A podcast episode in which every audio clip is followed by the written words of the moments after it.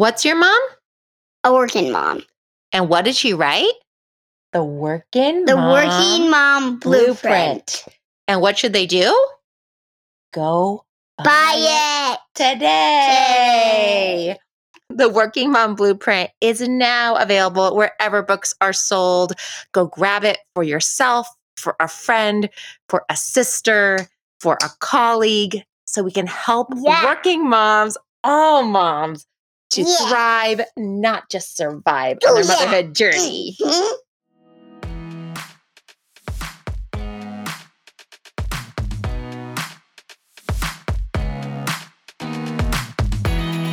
Welcome to the Modern Mommy Doc Podcast. I'm Dr. Whitney Casares. I'm a full time pediatrician and a full time modern mom. I speak and write about equipping mamas to raise resilient, healthy children and to invest in their own social emotional health along the way. Each week, we'll give you the practical tools you need to win at parenting without losing yourself.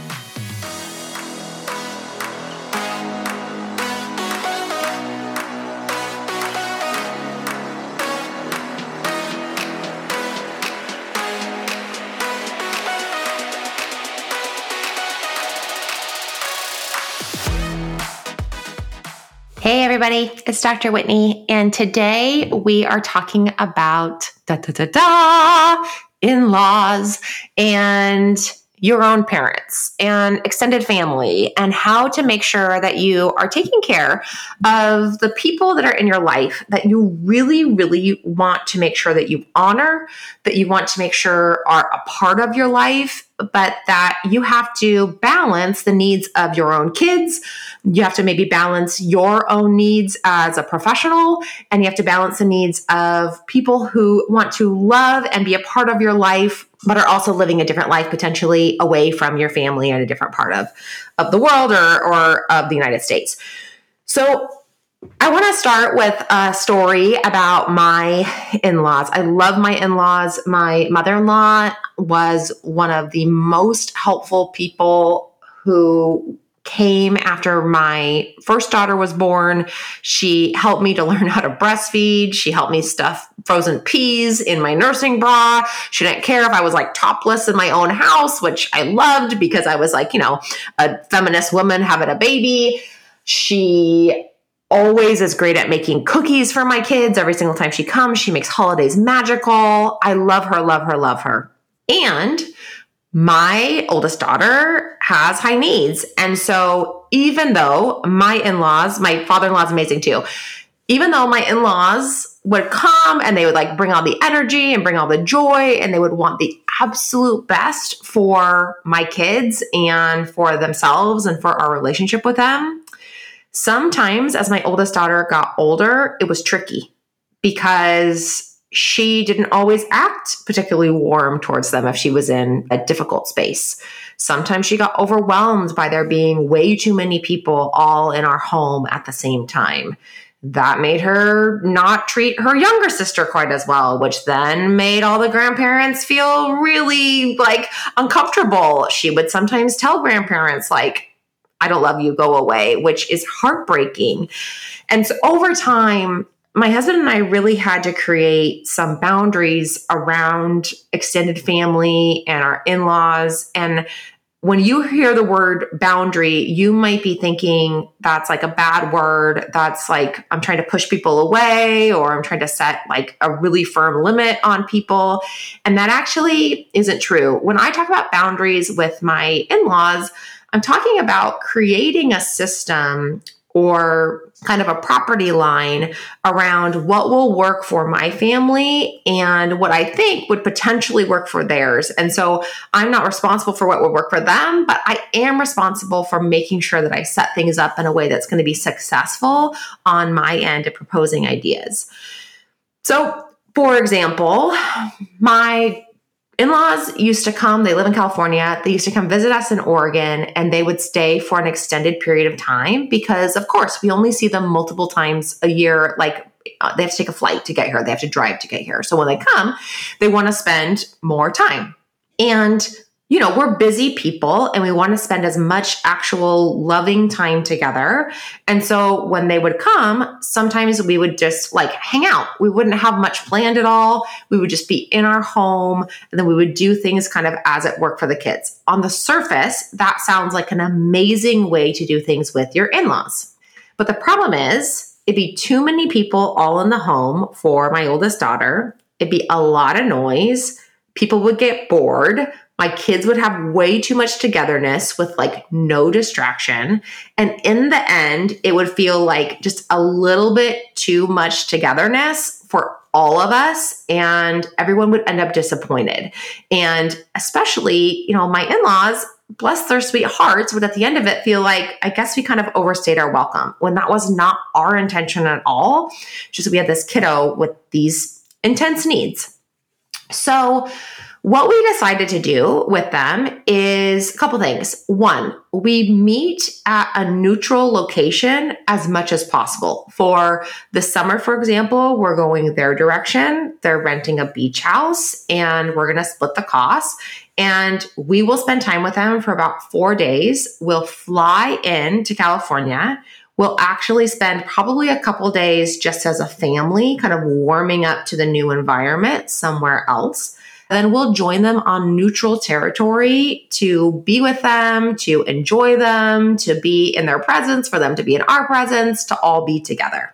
So that's how we're going to work it. We're going to make sure that it's at a place, it's at a beach where the kids can go play in the ocean or they can play in the sand, that there's a new experience of going to the ice cream shop, right? So it's less of us all just kind of sitting together and more of like a few new experiences this doesn't have to be expensive, right? So I we've thought about like camping trips like that together or potentially that we go and do something like when they do come that we would maybe stay at like a different location like a cabin that has a hot tub we've done that before or that we would just make sure that when we plan for their vacation that they come and that we're going to the zoo or that we're going to the little small amusement park, that's here in Portland right? So it doesn't have to be big but just that concept of trying to create a neutral zone and then also trying to create like this is what will work for our family this is what won't work for our family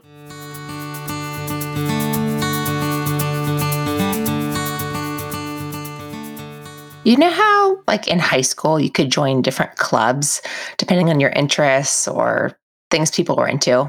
I wasn't really that much of a club person when I was younger, but these days it feels like having a tribe of other working moms around me is so, so valuable.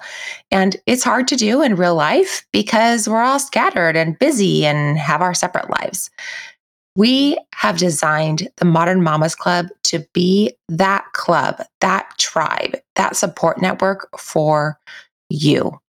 And we didn't want it just to be about what are the ways we can help you to be an awesome professional or what are the ways we can help you to be an awesome mom, but also what are the ways we can help you to remember who you are as an individual person. Voila, welcome. The Modern Mamas Club is on the scene. It's a community of mamas to support you, 24 access to our video library live events, workshops, hangouts, relatable mom rooms and discussions, and a resource library and recommendations from yours truly, Dr. Whitney. Go check it out at modernmommydoc.com.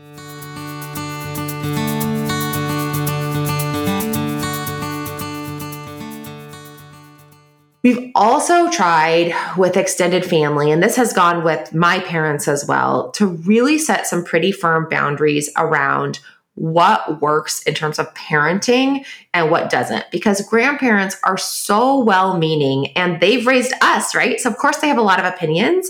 But when you have a high needs kid who gets really anxious and they get overwhelmed, it can be really uncomfortable. And when people are uncomfortable, they get anxious, and that can make them really want to step into a parenting role, even when that makes it less useful for the kid who's having the difficult moment, right? Especially when maybe the parenting style might be slightly different than what yours is or what works for your particular little one. So, what we've done before we meet together is to have a little Zoom session or a FaceTime session with either my in laws, if we're getting together with them, or with my parents, if it's a big holiday, to say, okay, we want to just brief you on where we're at. This is what's going on in our house right now. This is how school's going. This is where the kids are emotionally at this point. This is what we've been working on as parents with the kids. This is the style of parenting that we've been really holding firm on. These are our three top priorities right now. For example, I need my daughter to make sure that she eats breakfast every single night. We're working on her wearing like a little nightgown around the house as opposed to just running around with her underwear and a little like trainer bra on because that's what she would love to do. And we're working on when she's having a tantrum or having a really emotionally dysregulated moment that we're asking her to please step away from the family and go to kind of a safe calm down zone that she has. So those are the three things. So you might see us actually letting other things slide because we're in at this exact moment a really focused effort on making sure that those things happen in a way that's going to be productive for us. Those are the hard lines that we are holding. And then I have a discussion. It would be really, really helpful if during the time that you're here, you let us take the lead on those conversations or on those instructions that we're having with her. I know that you love our kids that you want the best for them and for us. And if you are willing to take a step back in those moments, that would be great. Now, we do want to invite you after the kids have gone to bed, when we're there in the living room, it's just us maybe every other night to have some times where we can talk about what you've observed. We can share what we're doing. You can give feedback. Those can be kind of the discrete moments that you are stepping in. You are giving your opinion. You are telling us what we're doing.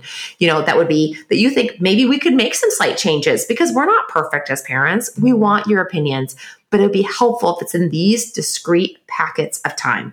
And we have found that when we do that, when we set that really, really healthy boundary with my in laws, with my parents, everybody is happier, things are calmer, everybody knows their role.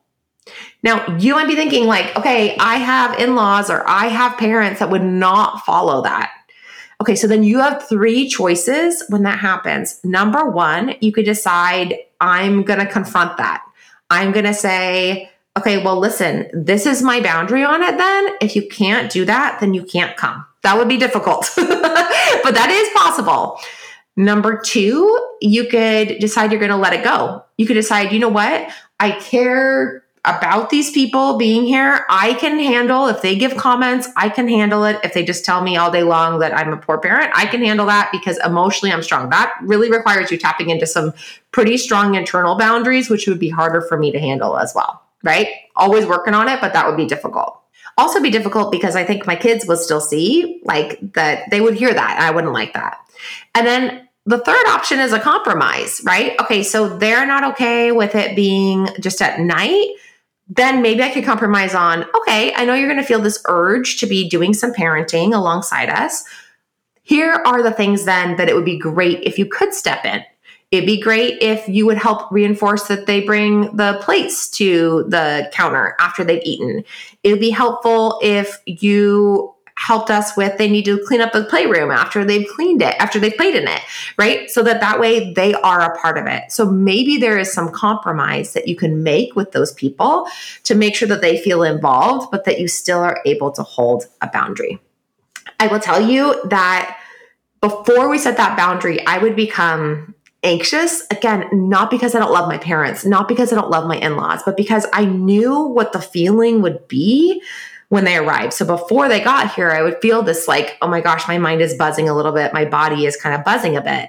And then when they got there i would feel uncomfortable. I would kind of like be waiting for the moment when they would take off. I love them but it just would be so not aligned with how i wanted it to be that i couldn't wait for it to end and that in setting a boundary, it actually allowed me to enjoy my time significantly more. My husband and I were happier because then we were on the same page and we weren't at odds with each other. It's really difficult, right? It's his parents, it's my parents, or it's my parents versus his parents. We want to make sure that we're on the same team. And number three, I could see that my kids were just happier with us all being happy together and that that increased the calm and that made it so we all had a better experience.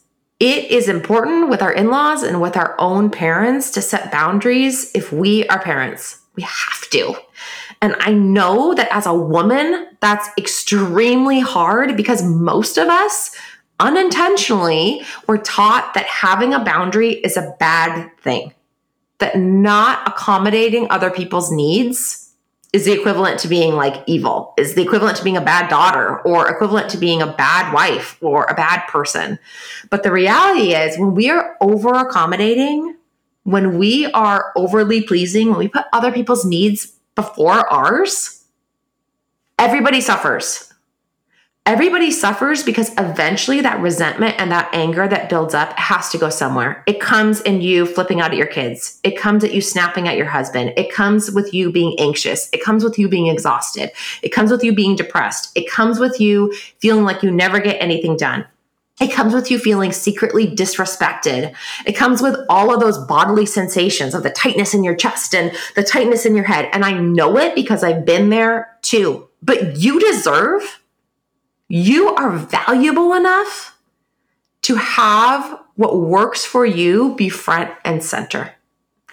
And I know it's going to create healthier relationships with everybody that you love and that you want in your life, with all those heartstrings, with the things that pull on your heart you say, I want to give attention to my parents. I want my parents to know my kids. I want my in laws to have a great relationship with my kids. I want my husband to have a good relationship with his parents. I want me to have a good relationship with my parents. This is what's going to make that happen. Till next time.